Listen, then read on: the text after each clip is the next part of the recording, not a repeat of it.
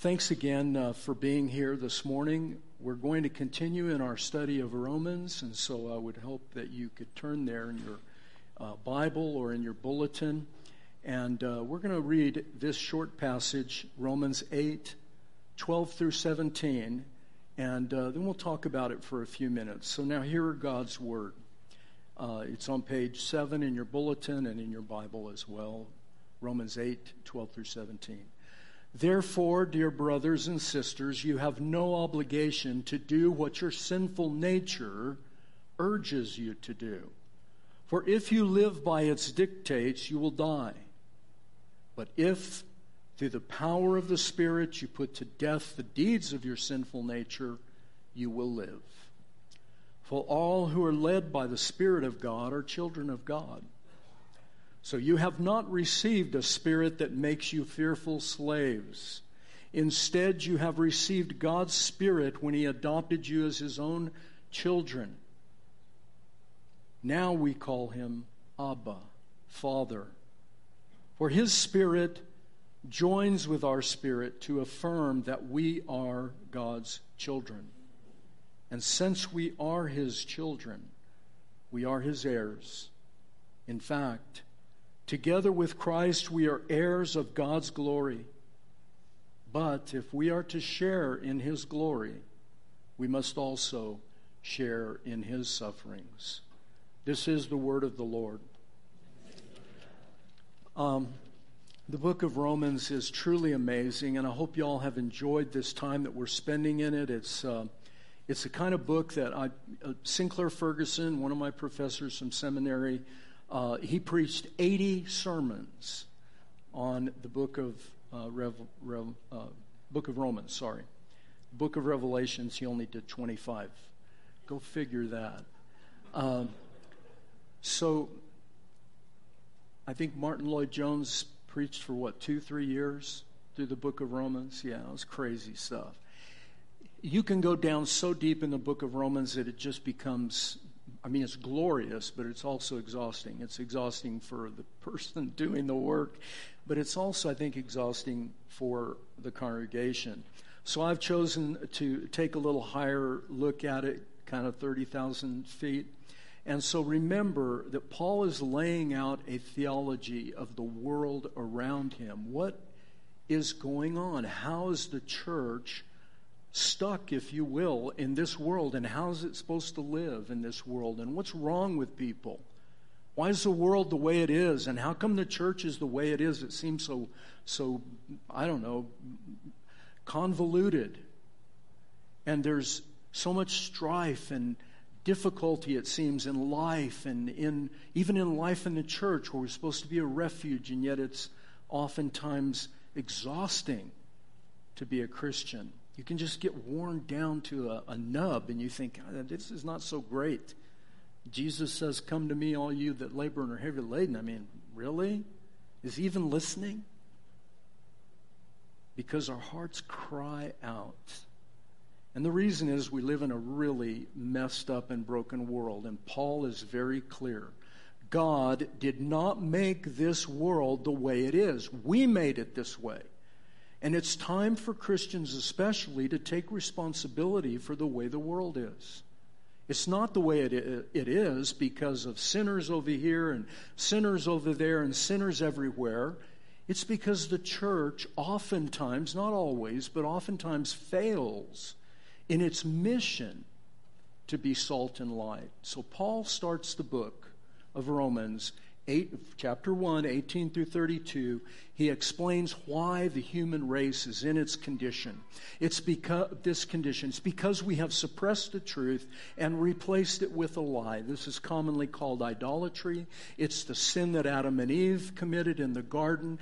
They took the truth that God had told them, eat only from the tree of life, not the tree of, of knowledge of good and evil, only that, be fruitful and multiply, fill the earth. They refused to believe it and they suppressed that truth under the urging of the serpent. They suppressed it and they replaced it with a lie, and the lie was God's word is not true. He's holding back from you. He's really not created a good world. You can make it good. You can make it even better. You can be like God Himself. And so they took, they ate, and we live in the consequences of that. Not of their sin, but of the consequence of their sin death. And so Paul goes on in chapter 2 and 3 of Romans. He explains that all people, religious Jews, religious Gentiles, everybody are under the weight and sentence of death. We know it because he gave us the law, and the law shows us what's wrong with us. We don't even accept that. We don't even like God to tell us you've got cancer. We want to go on ignorant. And so we kick back against the law.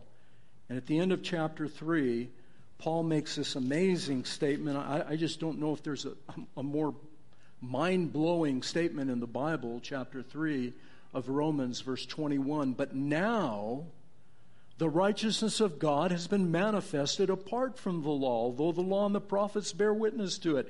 The righteousness of God through faith in Jesus for all who believe, for there's no distinction, for all have sinned and fallen short of the glory of God and are justified by His grace as a gift through the redemption that is in Christ Jesus whom God put forward as a propitiation or satisfaction, as a sacrifice. Someone who did it right when everyone else had done it wrong. He put forth his son as a propitiation by his blood. He didn't just come into this world and show us a good example of what it means to be a good person and, and, and be nice and be kind and show everybody how nice it is. a propitiation in his blood to be received by faith. God does this purely out of grace, just because he loves us. When you get to heaven, you say, How come I'm here? He's going to say, Because I loved you. Why did you love me? Just loved you. I just love you. Well, I got to have a reason. The reason is, I love you. There is no reason for him to love. What, are we crazy? Are we insane? We think there's reasons for him to love us? What is so lovely about us? Now, on Sunday morning, we dress nice, we look good. I mean, I, I've said this before. We put on our best face. But this is a God that knows us down to the bottom. And so in chapter 4 of Romans, he said, even the father of the faithful, the father of faith, Abraham, even he needed this kind of justification. Even though his life was a demonstration of righteousness, he still needed to be justified or made right with God by faith. There's no other way. And in chapter 5 and chapter 6, he explains to us this glorious union that we have with Jesus where the power of sin is broken. In chapter 3, he says propitiation took away the penalty. In 5 and 6, he explains that God has taken away the power as well. Because we were united with Christ in baptism, we were crucified with him in some mysterious way on the cross. We died when he died. And when he rose, we rose. And our justification is in that truth. And so you rejoice. At the end of six, you think, Hallelujah, we're free, we're free. And then it comes chapter seven. And in seven, he says, Yeah, we're free, all right. But we still are living in the presence of sin. Penalty gone, power broken, presence still here. Why he left us here, why he didn't just, the day you, you became a Christian, he didn't just, you know, take you up to heaven. I don't know. I wish he'd have done that. Don't you? Yeah, just get me out of here. But then, if he had taken me out of here, where would you all be? right, Dawson? Where would they be, man? You and I would be up there going, hey. I think about it. How did you come to know Jesus? Somebody told you. or you were raised in a Christian home or something. How does God build his kingdom? For goodness sakes. He lives us here. He leaves us here so that we can live a redemptive life.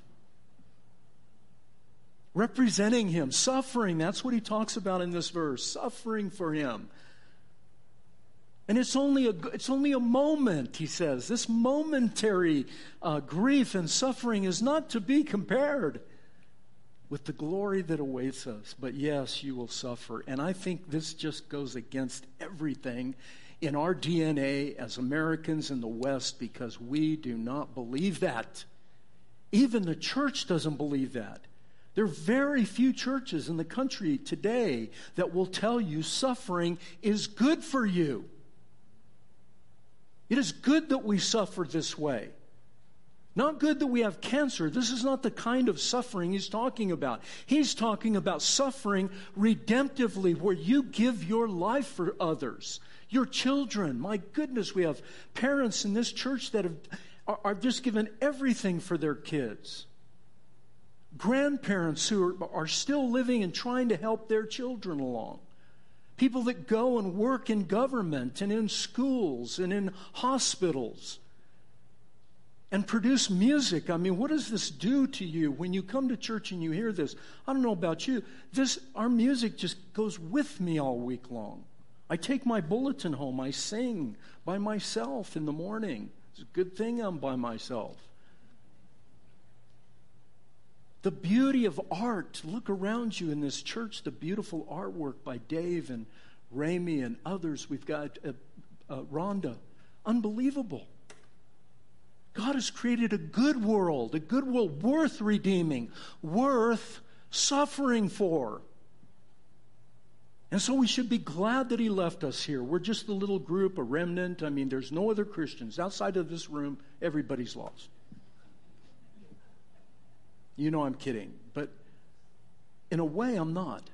We got to go out there and get people, bring them to this glorious God. This is what he's talking about in chapter 8. And 1 through 11 of chapter 8, he says, There is no condemnation. In other words, there's nothing in your way any longer to stop you from living a full and grateful and glorious life right now even in the midst of suffering. Come what may, let it come. There is no condemnation because we have been set free from the law of sin and death. Sin and death does not have a hold on you anymore. I did a funeral left yesterday for a well known family, lady here in uh, El Paso, 97 years old. Husband was 98, is 98. And I met the family, I knew the, the family in high school. I went to school with one of the young ladies, and they asked me to do this funeral. Amazing life. This woman lived a life you cannot believe of philanthropy, generosity, beauty. She was an artist, an athlete. She was uh, an incredible mother, raised four beautiful children. And I was there. I saw children, grandchildren, and great grandchildren a legacy unbelievable. All of them good, solid people. And within a generation or two, nobody will remember anybody. They're gone. We're all gone. He tells us there's no condemnation.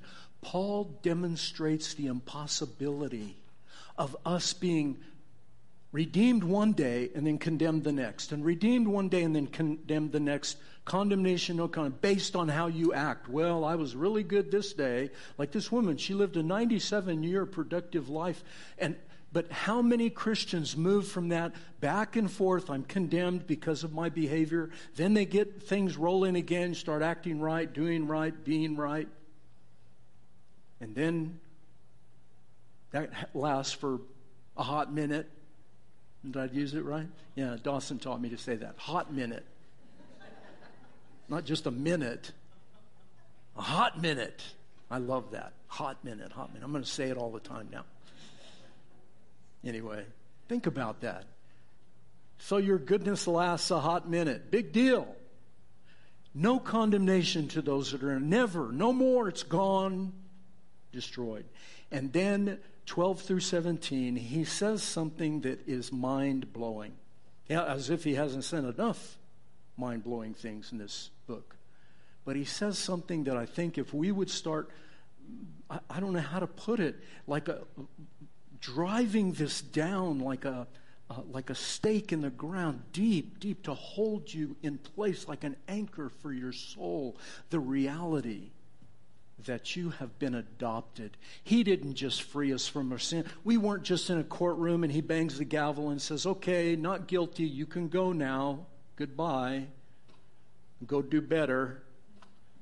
And I'm watching. He bangs the gavel. He says, You're not guilty. And then he steps down and he goes to his lawyer, Jesus, and he tells this lawyer, Jesus, I want to adopt this person. I don't want to just set them free so they can go out there and be a, uh, just another. I want them in my family, and I want you, Jesus, to prepare a place for them in our house. Now, even a Presbyterian can shout amen at something like that. There you go. Think about it. Not just free from sin. No, no, I want you. I don't know why he wants me. I'm sure I don't know why he wants Hugo. I don't know why he wants you. I don't know why he wants any of us in his house with our mess. But he does. And he does everything with a smile.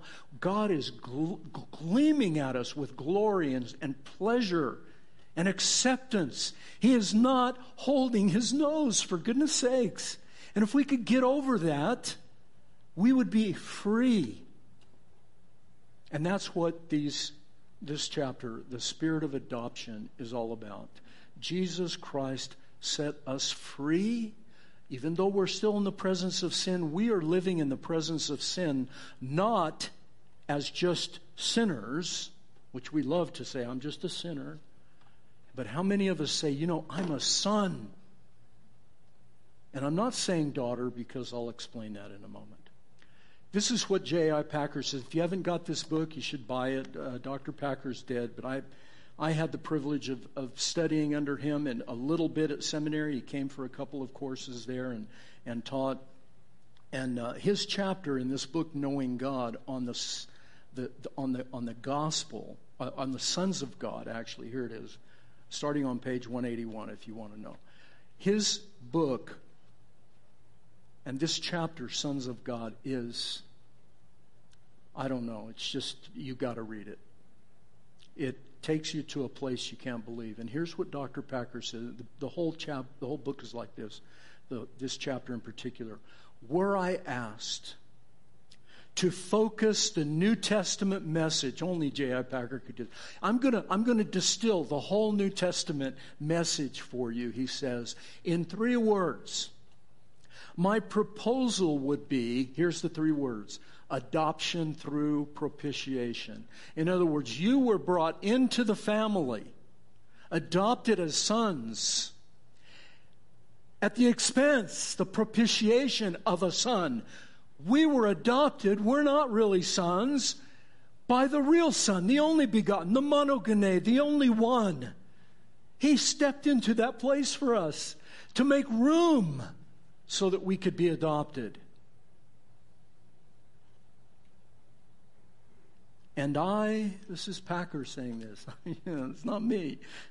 I do not expect ever to meet a richer or more pregnant summary of the gospel than this adoption through propitiation. Adoption, he says, is the greatest blessing. He says it's even greater than justification.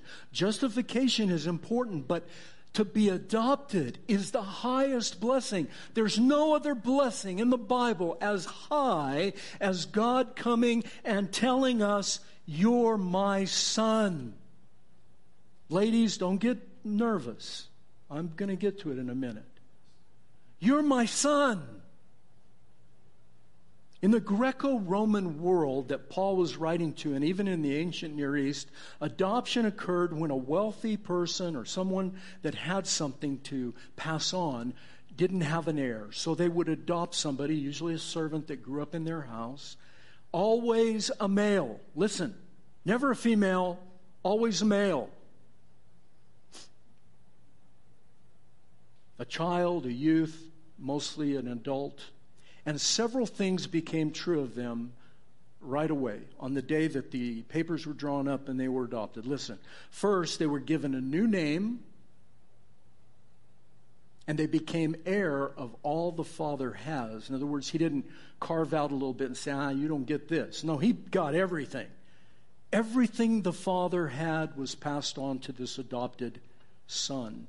And therefore, that son had a new status no longer slave, but no longer just free, but son. Family. Mine. I'm yours, you're mine.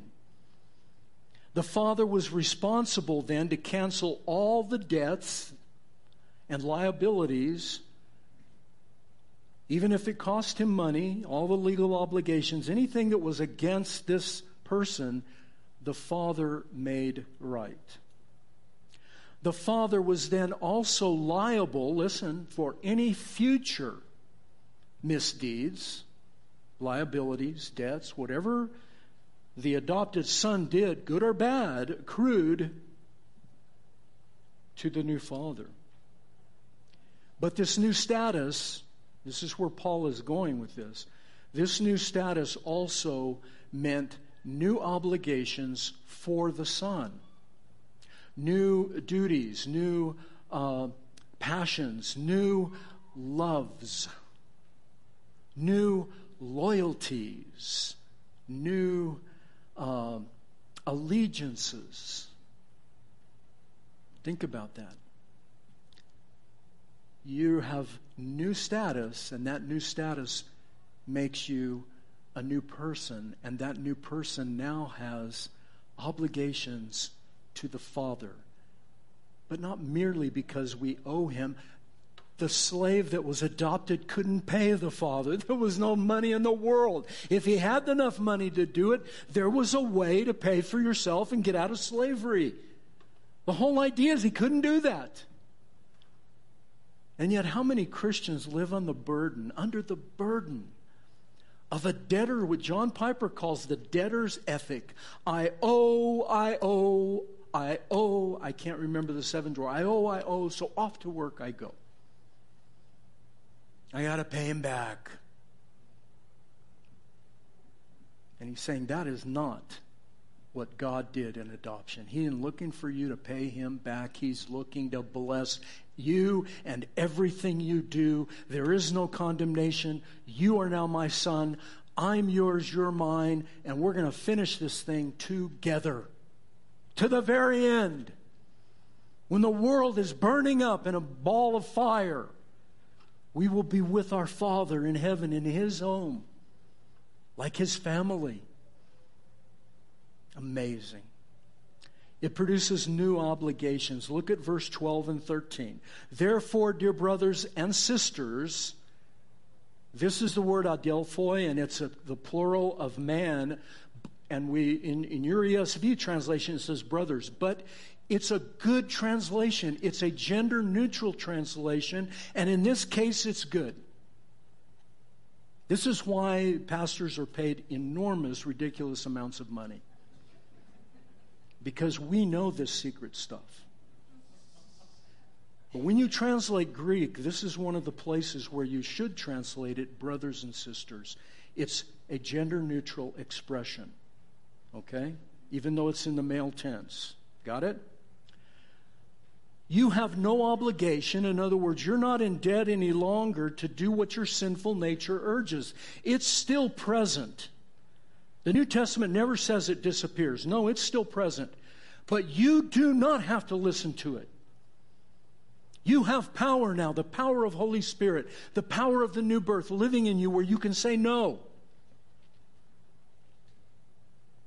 Sin is hard work. It's a slave master. I've told you this, but it would just grind you down, leave you hollowed out, and leave you at the end to die in the grave with nothing. That's where sin takes us. It promises, it overpromises.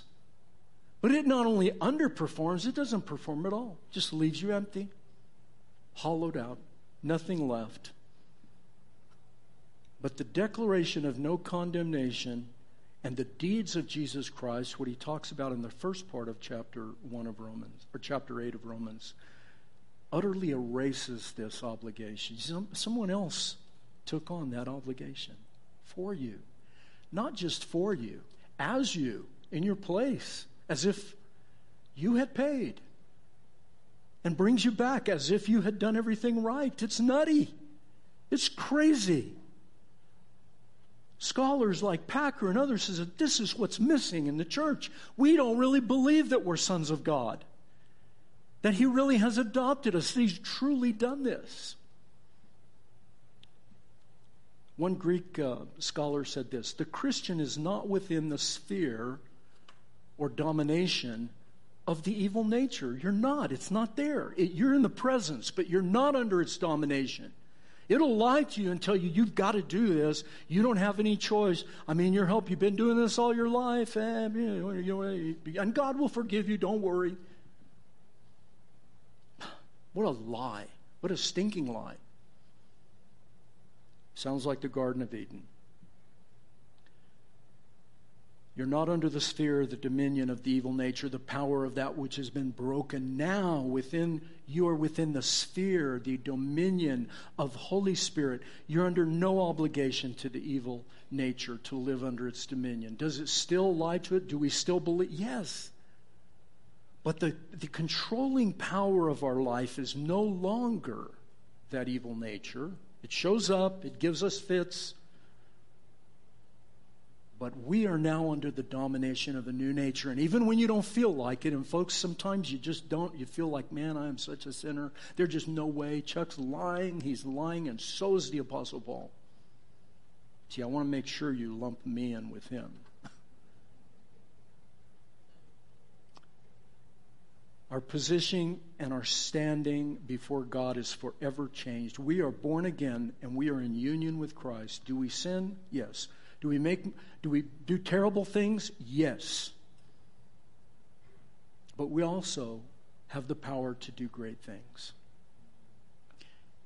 And instead of thinking just always how bad, how bad, how bad, why don't we start orienting ourselves to what good can I do? I'll, even when I'm messed up, I can still do some good.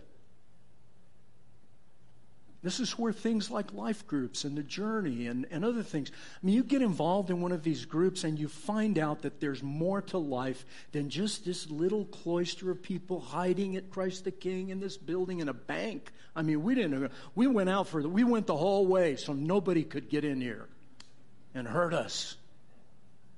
We bought a bank. And so we can hunker and bunker and nobody can hurt us in here. We're like little clams in a shell. We can peek out.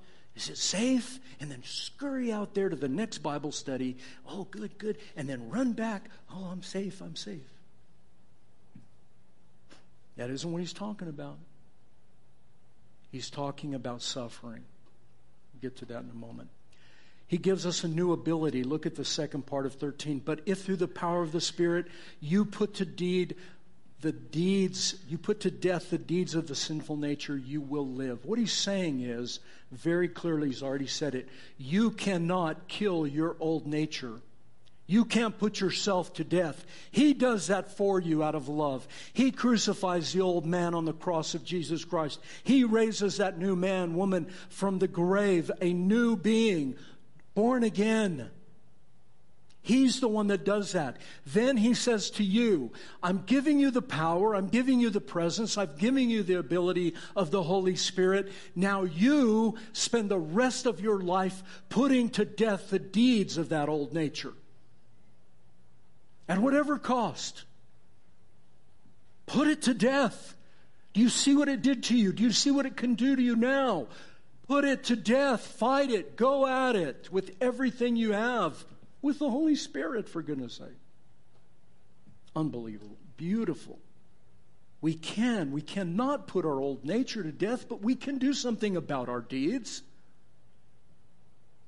And so often we just lay back and we say, I'm helpless. I can't do anything. Woe's me. And after all, I'm just a terrible sinner. Well, you are. But you're more than that. All right. Look at 14.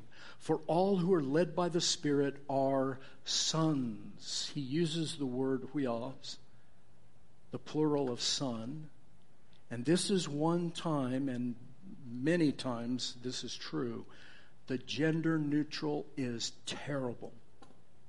He meant sons, he meant male sons, and every woman in this church should stand up, especially the Presbyterian women, stand up and shout hallelujah that he, were, he used the word sons. And that translators in this version that I gave you, the NLT, they make the mistake of making it gender neutral and putting brothers and sisters. It's not that, it's sons. Ladies, it is sons. Listen to this. Nobody explains it like Tim Keller. He just, and so I can't, can do any better? Listen, amazing. Throughout the passage, Christians are called sons, huioi, sons of God, and three times called children, teknon. This is another word, and he does use those in these verses, a, a generic word for children.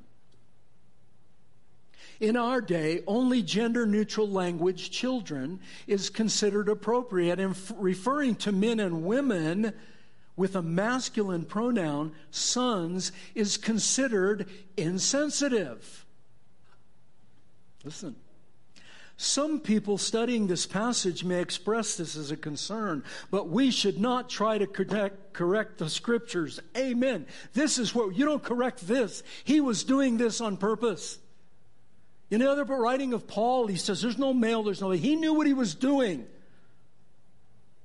when he said sons. Listen. Using the masculine pronoun sons is considered insensitive. Some people say that it's insensitive, but it's true. Listen, that sonship was in Rome this culture that Paul was writing to, a status and privilege and power given only to males. Yet, Paul has the temerity to apply this to all of us, all believers. This shows that God does not distinguish in giving honor to just men. All Christians, male and female, are now heirs in this same way as a son. Full, complete. It was a subversive thing for Paul to take a masculine only institution and show that in Christ, the institution of empowering, empowering through adoption, is used on females and for females as well. Do you see what he's saying? Paul intentionally does this. He said, Ladies, you are now sons, just the way all the males are sons, full rights, the way that it's meant in context. It's meant in context of this Roman world that was misogynistic and, and unbelievable in its treatment of women. And Paul is saying, ladies, you're now sons of God. Daughters, oh, absolutely. But your status is the same as a son. All the rights, all the privileges that go with sonship now accrue to males and females without distinction. Listen, Keller goes on Christian women should not chafe by being called sons any more than Christian men should chafe at being called brides. Ephesians chapter 5. Don't you love that? I mean, men, we are brides of Christ, fellas. You know, you're going to wear a wedding gown one of these days. I don't know what you're going to look like. I think I will fill it out just fine, but I don't know about the rest of you. Again, I worry about Ugo, what he's going to look like in that wedding dress. We are all sons. We are all brides, Keller says. Each metaphor, this is beautiful. This is, this is the best biblical exegesis you'll ever hear in your life. Each metaphor tells us something about our relationship with God. You see, we're brides, we're sons, we're sheep, we're children. Teknon, we're children. We're all of those metaphors. We're a flock. We're a family. We're slaves. Every word enriches who we are, tells us who we are, explains to us who we are, because he knows we're living in the presence of sin. He knows it's going to be hard. And so he builds layer after layer after layer of this exquisite reality of the gospel so that you can live. Not just suffering, oh, poor me, and you're just dying, being ground into the ground, and Christianity is such a burden. No, so that you can be lifted up and share in his glory. Look at 16 and 17. For his spirit joins our spirit to affirm that we are God's children. This is teknon. There's, it is gender, and it means all of us are his children. And since we are children, we are his heirs, together with Christ, heirs of his glory, but also heirs of his suffering. He's not talking about the kind of suffering that we often think about. Life's not going well, my checkbook's empty, all that. That's not. He's thinking about what it's going to take to live a life in the presence of sin with this tension inside of every believer, this immense tension. And he's saying to you and I, Will you trust me? Will you keep going? When things look bad, when you are just nailed to the ground and everything, like Nancy Guthrie talks about her losing her two children, she says, it just hollows you out. There's nothing left.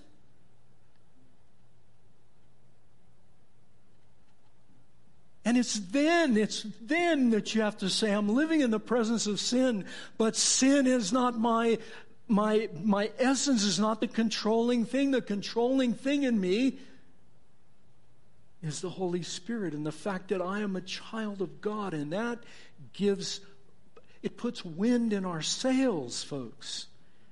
Even when we're just laying there dead in the water and nothing, and you just think, man, there's just no way to go forward. And what is my life anyway? Chuck just said I was you know, two or three generations were all gone. That's true. What in the world is going to sustain you? Where is the anchor for our soul? Together with Christ, listen, together with Christ, we are heirs of God's glory, joint heirs with Jesus. We're, we're with Him, and He's with us all the way through, every moment. You're never alone. You're never forsaken. Only Jesus was forsaken. You who trust in him will never be forsaken, not one second in your life. The moment you breathe your last breath and close your eyes, you will not go into darkness. You will be absorbed into his light, and there he will be, greeting you as the angels usher you in. And all of that is true, whether we know or we suffer, yeah, but it's true. And if it's not true, then it's meaningless. Life is meaningless. But if it is true, then you've got something working in you. You've got a power in you that can move you forward, especially when life has hollowed you out. And Paul knows he's going to talk about this suffering more the rest of the chapter, what it is to be in this world and to suffer like this. Our suffering, folks, doesn't atone for sin, but our suffering, our willingness to put lay down our lives for others, can make a. You can save somebody. You can bring them out of darkness and into the light. Will you trust Him? Will you? I hope you will. Let's pray. Father, you've given us uh, an amazing task to try to live in this life in the presence of sin. I don't know. But we thank you for your blessed Holy Spirit. We thank you for adopting us as children. We never want to take it for granted or, or presume upon that adoption, but rather live in it and out of it. Live our lives out of our adoption and our justification. Help us, Father, to do that. And as we come to your table this morning, I ask that you would feed us in our hearts by faith. This table, above almost everything, represents our adoption, our place at your table. You only invite your, your beloved to share your meal. Help us, Father. In Christ's name, amen.